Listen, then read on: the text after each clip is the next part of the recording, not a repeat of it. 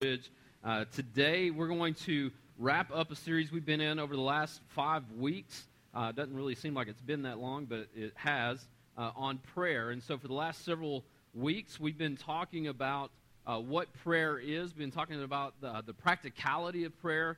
Uh, we've talked about how we can pray for others if you're fairly new to the Ridge and maybe you missed that week and you're kind of wondering what uh, the the board outside uh, by the doors are with the names and prayers written on it. Uh, that's there for you to write names or uh, just a prayer on there if you want. As we talked about how we can pray for others, it serves as a reminder to us uh, when and how uh, to pray for others. And so uh, that's going to stay out there for a while as we continue praying over those things. Uh, a couple of weeks ago, we talked about even how we can stay focused in our prayers, the things that distract us, so how we navigate those things. And then last week we talked about praying for boldness. We talked about praying with boldness. And so if you've missed any of this series, I just highly encourage you, especially if uh, prayer is something that you struggle with or if prayer is uh, something that you want to know more about, I just encourage you to go to uh, our website, ridgechurch.cc, or go to iTunes and look us up there. Uh, you can also download our, our church app and, and listen to those messages and get caught up there because I think they'll be really helpful for you.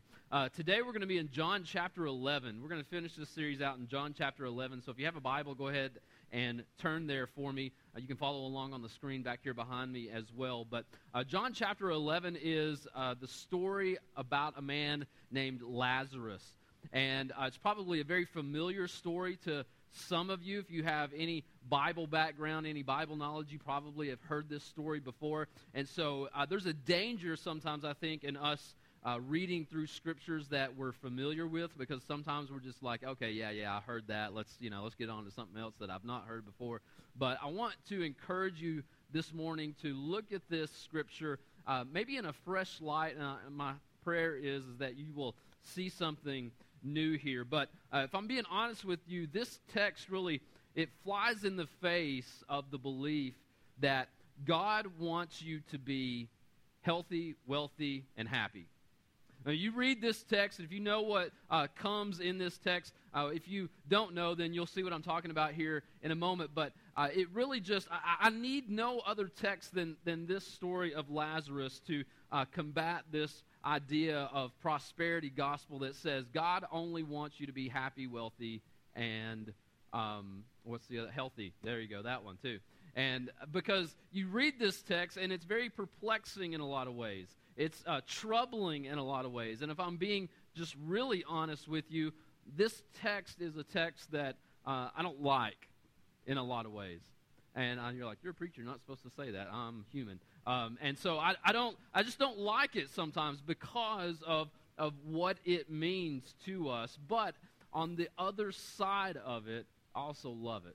I also love it because uh, it has been a warm blanket to my soul uh, over the last couple of years, really, in a lot of ways.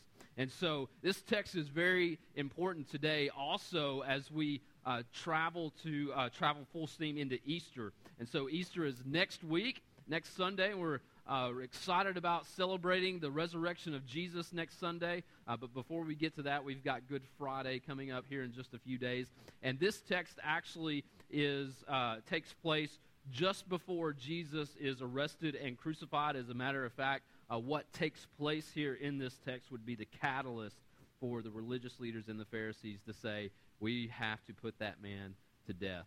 And so you'll see what I'm talking about here in just a moment. Let me ask you this question to start out. How many of you have ever said or asked this question, whether you've asked it out loud or maybe you've thought it to yourself, but how many of you have ever said, God needs to do something about that? God needs to do something about that. And I don't know what that is for you. That, you could be sitting next to that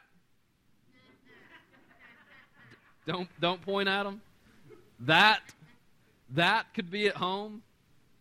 You know, that could be at work tomorrow morning. Right? That uh, is uh, the uh, little bag of flesh that you call a child. Right? Or maybe big, I don't know. That could be a, a situation That could be that could be a lot of things. That could be something that you saw on the news, but we we've all probably said, God, why don't you do something about that? And you fill in the blank. I don't know what that is for you. But I do know this is that when that becomes personal, then it's a really big deal to you, isn't it? And when the question that you start asking, what, God, why don't you do something about that? Or, God, why have you not done something about that? God, when are you going to do something about that? And one of the hard truths of the gospel is, is that sometimes God chooses not to do something about that.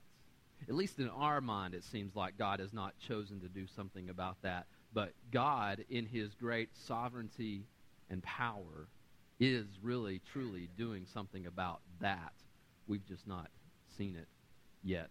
And so, if you have a Bible, open it up to John chapter 11. We're really just going to uh, fly through this text and um, again, it is one that uh, I love, but in a lot of ways I also uh, don't like so much. And I think you'll see why here in just a second. So we're just going to pick it up, John chapter 11, starting in verse 1. Now, just before this, uh, Jesus uh, comes very close to, to getting stoned uh, with rocks. Um, and so we see this, uh, we have to clarify that here at the Ridge, but we, we see this uh, we see this take place. Stick around here for a little while, you'll know what I'm talking about. John 11, starting in verse 1, says this Now, a certain man was ill, Lazarus of Bethany, the village of Mary and her sister Martha. It was Mary who anointed the Lord with ointment and wiped his feet with her hair, whose brother Lazarus was ill. And so maybe you remember that story where Mary anoints the feet of Jesus, cries over his feet, wipes his feet off with her hair. Verse 3 So the sisters sent to him, saying, Lord, he whom you love is ill. And so, uh, think about this for a moment. Here's what's taking place you have two sisters and a brother, and the brother Lazarus has become very sick. He has become very ill. And so the sisters send for Jesus. And so for you and I, this would be very much like the situation where all of us have found ourselves in before, where something has happened, that has happened. God needs to do something about that, whatever your that is, and you begin to pray.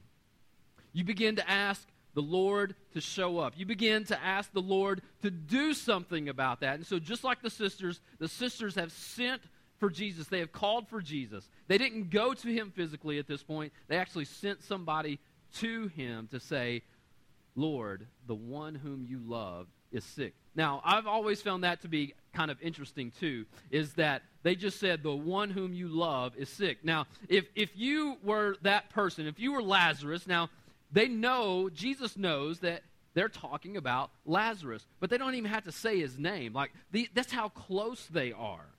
Mary, Martha, and Lazarus are close. They are closer than just acquaintances. They're closer than just somebody that Jesus knows. They are really, really close because all they have to say to Jesus is, The one whom you love is sick. Now, how would you like to be called that person? Right? You just wear that sh- t shirt that says, I'm him. Right? And everybody, hey, I know who that guy is because I'm him.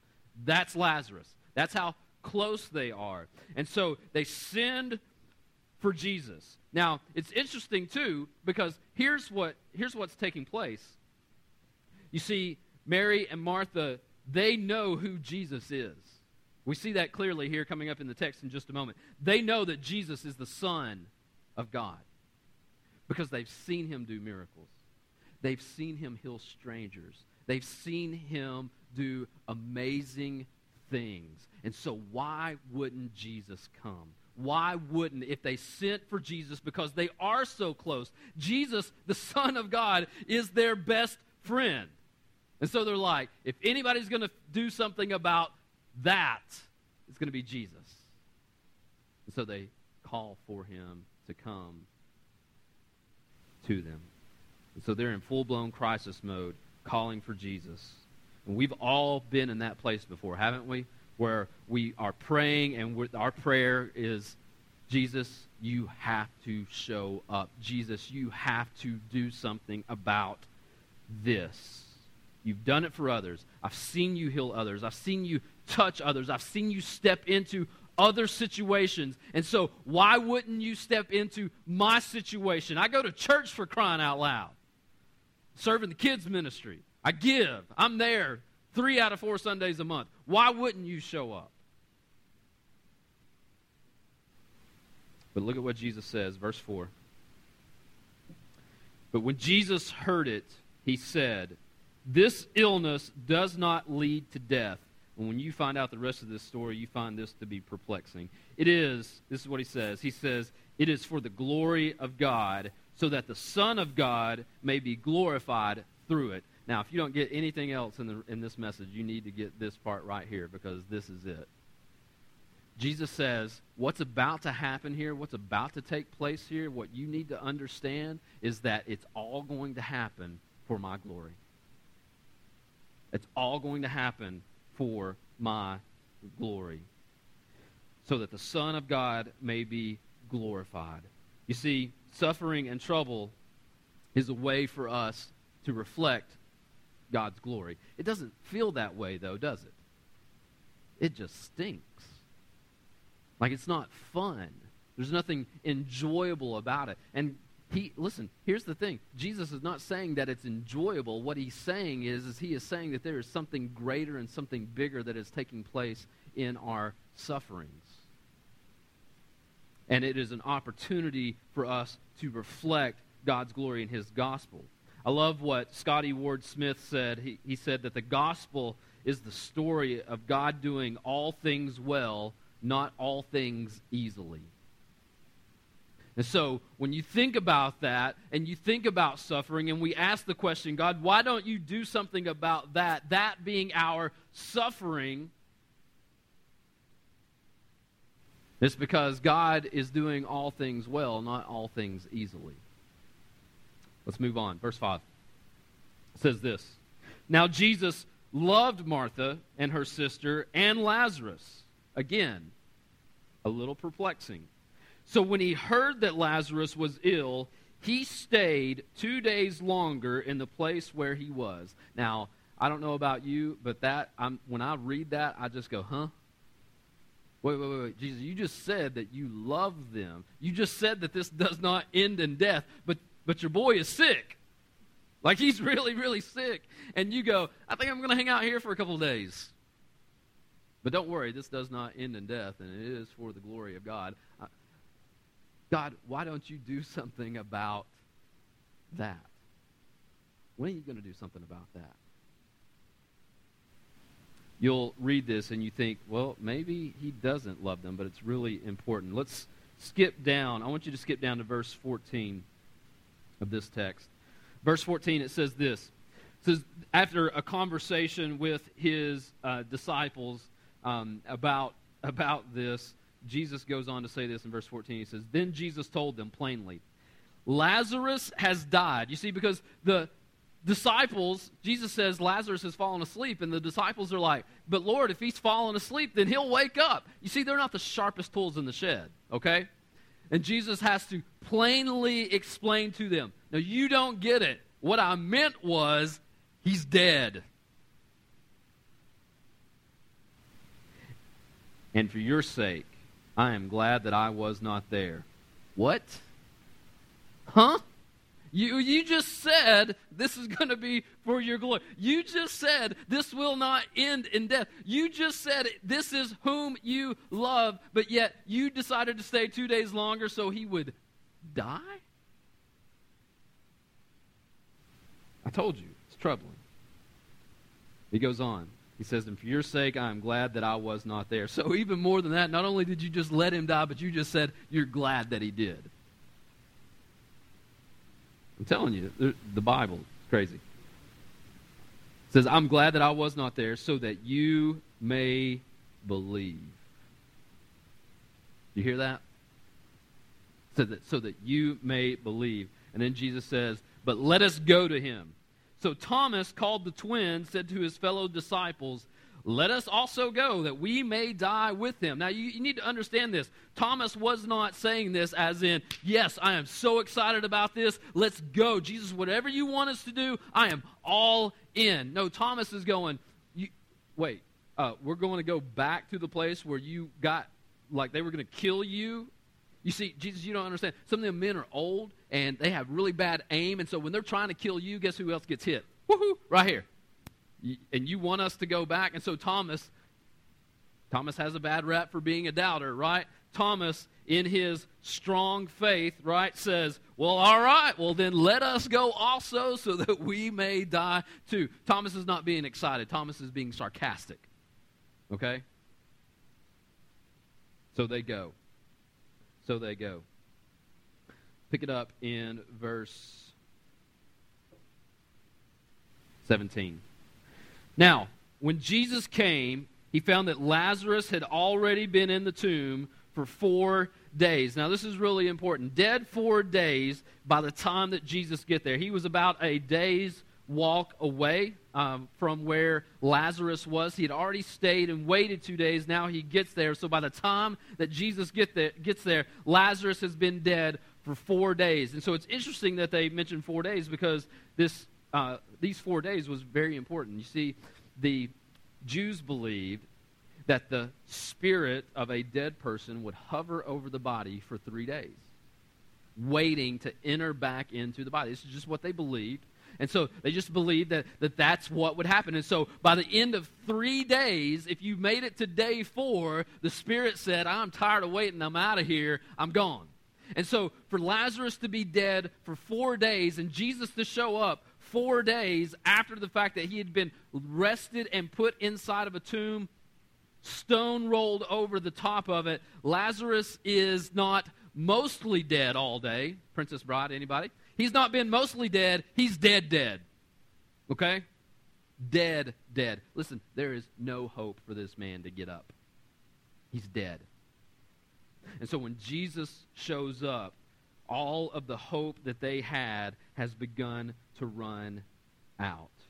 You see, God's love for us is not just shown in sparing us suffering. You see, we so many times we think that, that God loves us when he spares us from suffering.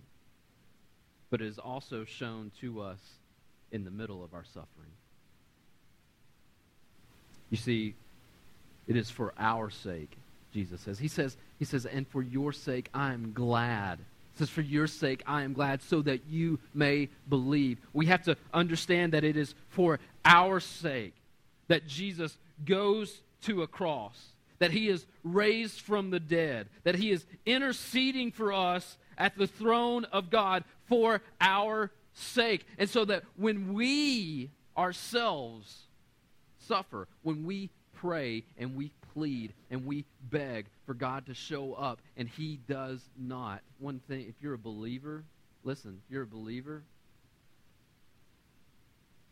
it's for our sake. And I know for some of you, and even for me, for a long time, that does not make any sense whatsoever. It does not make any sense. We need to let this soak in that God loves us and He uses even death itself and suffering to show how much He loves us. And so maybe you've prayed and you feel like that He's not shown up for you. But I have to I have to tell you because this has again this has been such a comfort to me is that His delay is not His denial. His delay is not His denial or His lack of concern or love for us. A couple of weeks ago, my kids, they woke up early one morning and we were just, you know, doing our thing, and I'm about to get them some breakfast and uh, bring them breakfast. And my son looks at me and he goes, Daddy, can I have a piece of candy? It's like, you know, 8.30 in the morning. I'm like, no, you cannot have a piece of candy. Why would I give you a piece of candy? And he just looks at me and goes, because you love me?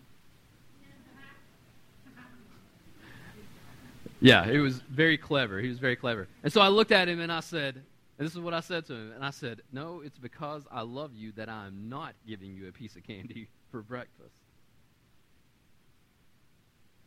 You have to think about that, right? I mean, it, some, sometimes God's delay, listen, God's delay does not mean God is denying. God's delay can be because God loves us. I, lo- I remember being a kid, and I remember uh, one day I, I got this great idea to go pick up rocks and throw them at cars as they drove by. Yeah. Yeah. And because my mother loved me, she decided to tan my hide. You know what I'm saying? Because she loves me. And so now, as a 37 year old man, I know that it's not cool to go pick up rocks and throw them at cars. Even though, let's just be honest, sometimes it could be a lot of fun, could it not? Right? and so there is nothing we have to under, there is nothing outside of the control of God. Nothing outside of his control. And so Jesus says that it's because he loves us. And so he shows up 4 days late to the party. Now, listen verse 18. Bethany was near Jerusalem about 2 miles off, and many of the Jews had come to Martha and Mary to console them concerning their brother. So when Martha heard that Jesus was coming, she went and met him and gives him the business. But Mary remained seated in the house. Martha said to Jesus, Lord, if you had been here, my brother would not have died. You ever said that to God? God, I prayed. God, I pleaded. God, I begged. God, I did everything that I knew to do. God, I, I did everything that I knew that you wanted me to do. But yet, if you had just shown up, if you would have just answered my prayer, then none of this would have happened. If you would have been here, if you would have been here,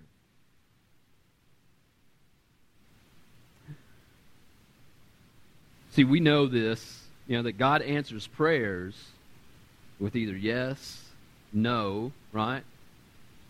Not yet yeah? Do you know what? I think sometimes God answers prayers like this too. Yes, but it's going to feel like a no. Yes, but it's going to feel like a no. And so when she comes to Jesus and says, God, if you would have just been here, none of this would have happened. Notice what she says next. You see, she's not questioning Jesus' authority here because listen to what she says next. She says, But even now I know. His, her brother's been dead for four days. There is no hope for this man. There is nothing good that could possibly come out of this. But yet she says, if you would have been here, he wouldn't have died. But even now I know. What does she know? That whatever you ask from God, God will give you. And Jesus said to her, Your brother will rise again. And Martha said to him, I know that he will rise again in the resurrection on the last day. You see, Martha's not thinking about what Jesus just said here. She's going, Yeah, I know, like, he's going to be in heaven and he's going to, yeah, I, I get that. And Jesus says, You're not understanding what I'm saying. Jesus said to her, I am the resurrection and the life. Whoever believes in me, though he die, yet shall he live. And everyone who lives and believes in me shall never die. Now, Jesus looks at her and asks the question that is given to each one of us that we must answer. He says, Do you believe this? Do you believe this? For so many of us, we think and, and we think about the resurrection as just an event. We think about it as the thing that we are going to celebrate here a week from today. We're going to celebrate the resurrection of Jesus. But we need to f- not fail to remember that Jesus is the resurrection, that He is resurrection, that He is hope. And that when we have Him, when we believe that, then we have hope her brother's been dead for four days. And Jesus just rolls up in there and says that he's going to get up because I am the resurrection. You know what Jesus is doing? He is just injecting hope into her situation. I know I didn't show up when you wanted me to. I know I didn't show up when you needed me to. I know I didn't show up when you, ple- you, you pleaded and you begged and you wanted me to, but I'm here now, and it's not the way that you expected me to show up, but I'm here now, and I'm going to blow your mind. You just have to watch and see do you believe this?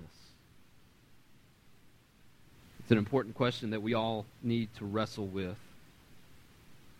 Skip over to verse 38. Verse 38. Jesus gets to the tomb. He's asked, Where have you laid him? Jesus also has basically the same encounter with the other sister, asking the same question. Verse 38 says this Then Jesus, deeply moved again, came to the tomb. It was a cave, and a stone lay against it. Jesus said, Take away the stone. Martha the sister of the dead man said to him now this is one of those places where if you re, if you have a king james bible i actually love the translation of the king james bible in this situation because in the king james it says lord by this time he stinketh. He's four days he stank. That's what the southern translation would say. He stank Lord, by this time there will be an odor. And she says, For he has been dead for four days.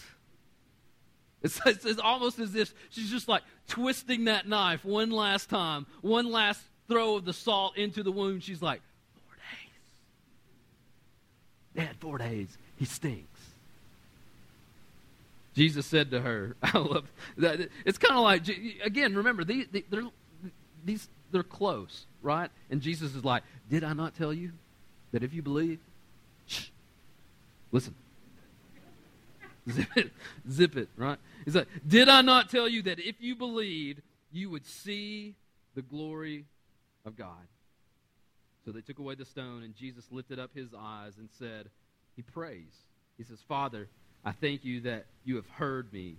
I know that you always hear me, but I said this on account of the people standing around, that they may believe that you sent me. And when he had said these things, he cried out with a loud voice, Lazarus, come out. He had to say Lazarus if he would have just said, Hey, dead people, come out. First episode of The Walking Dead, right here. it would have gotten really bad. So she calls, or uh, he calls, she, well, he calls Lazarus out. The man who had died came out, his hands and feet bound with linen strips, and his face wrapped with a cloth. And Jesus said, that, said to them, Unbind him and let him go. You see, there is nothing that Jesus cannot do. So then, why doesn't God do something about that? Whatever your that is, whatever your that was, whatever your that will be. Here's what I know, and it's that I don't know. But I do know that He can, and I do know that sometimes He does, but I also know that sometimes He waits. And in the meantime, because of who He is, I can trust Him. Sometimes he doesn't. Sometimes he does. Sometimes he waits.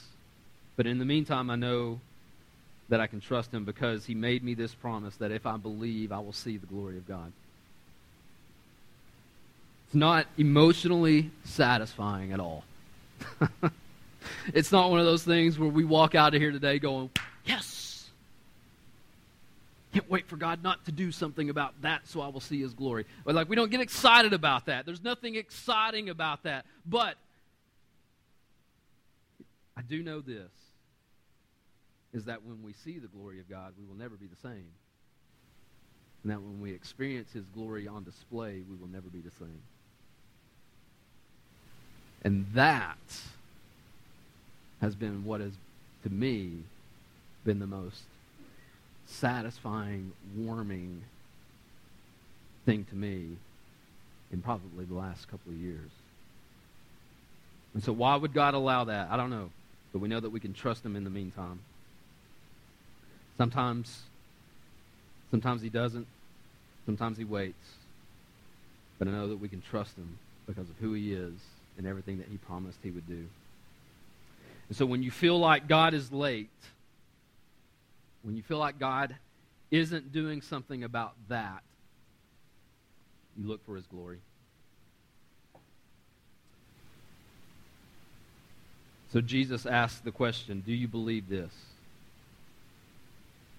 And so, do you really, do you believe? When Jesus says, Do you believe this? What Jesus is really asking, he is saying, Do you trust me? Do you trust me? Do you trust that I know what I'm doing?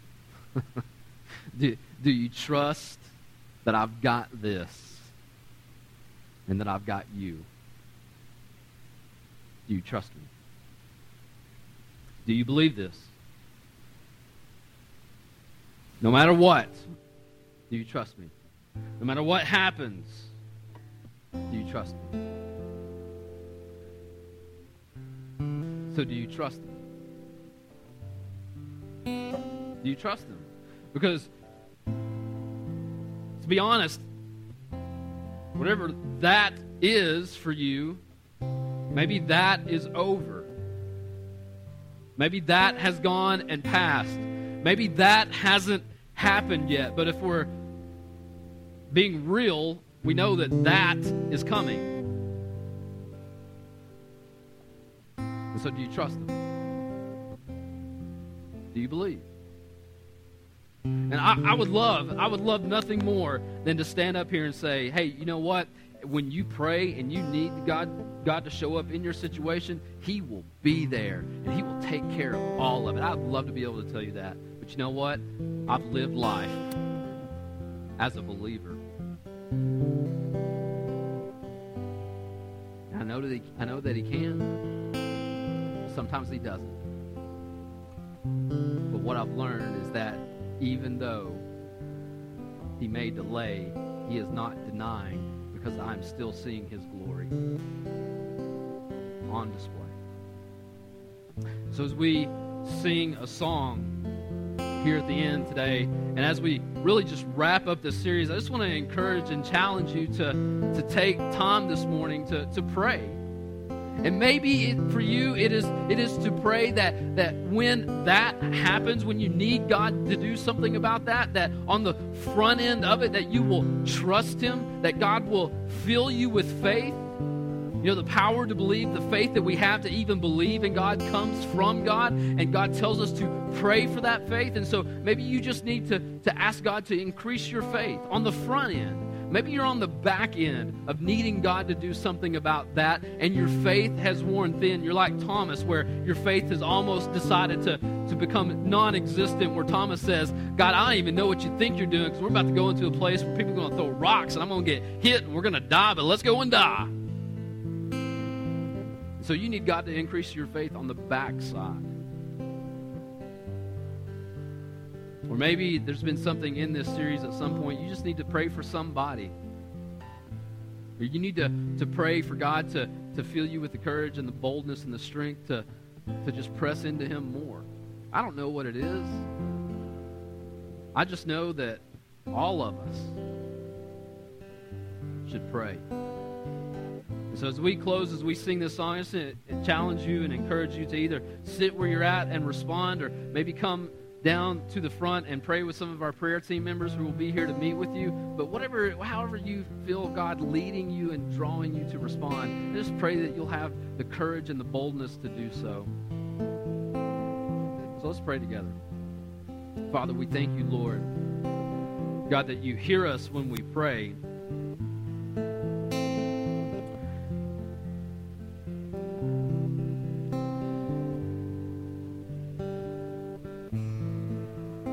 God, that we know that when we need you, that even though your yes may feel like a no emotionally, God, we know that we can trust you. So, Father, increase our faith to believe that you are who you say you are. that you're going to do everything that you promised us that you would do. When our faith runs thin, and when our courage runs dry, God, we know that even though we cannot see with our eyes, that we can trust with our hearts that you're doing something about that. Whatever it is that you're doing, God, increase our faith to believe and to know that whatever the outcome is, that you will be glorified. And God, allow us to be a part of bringing you that glory. And that's in your name we pray. Amen. Will you stand to your feet we respond?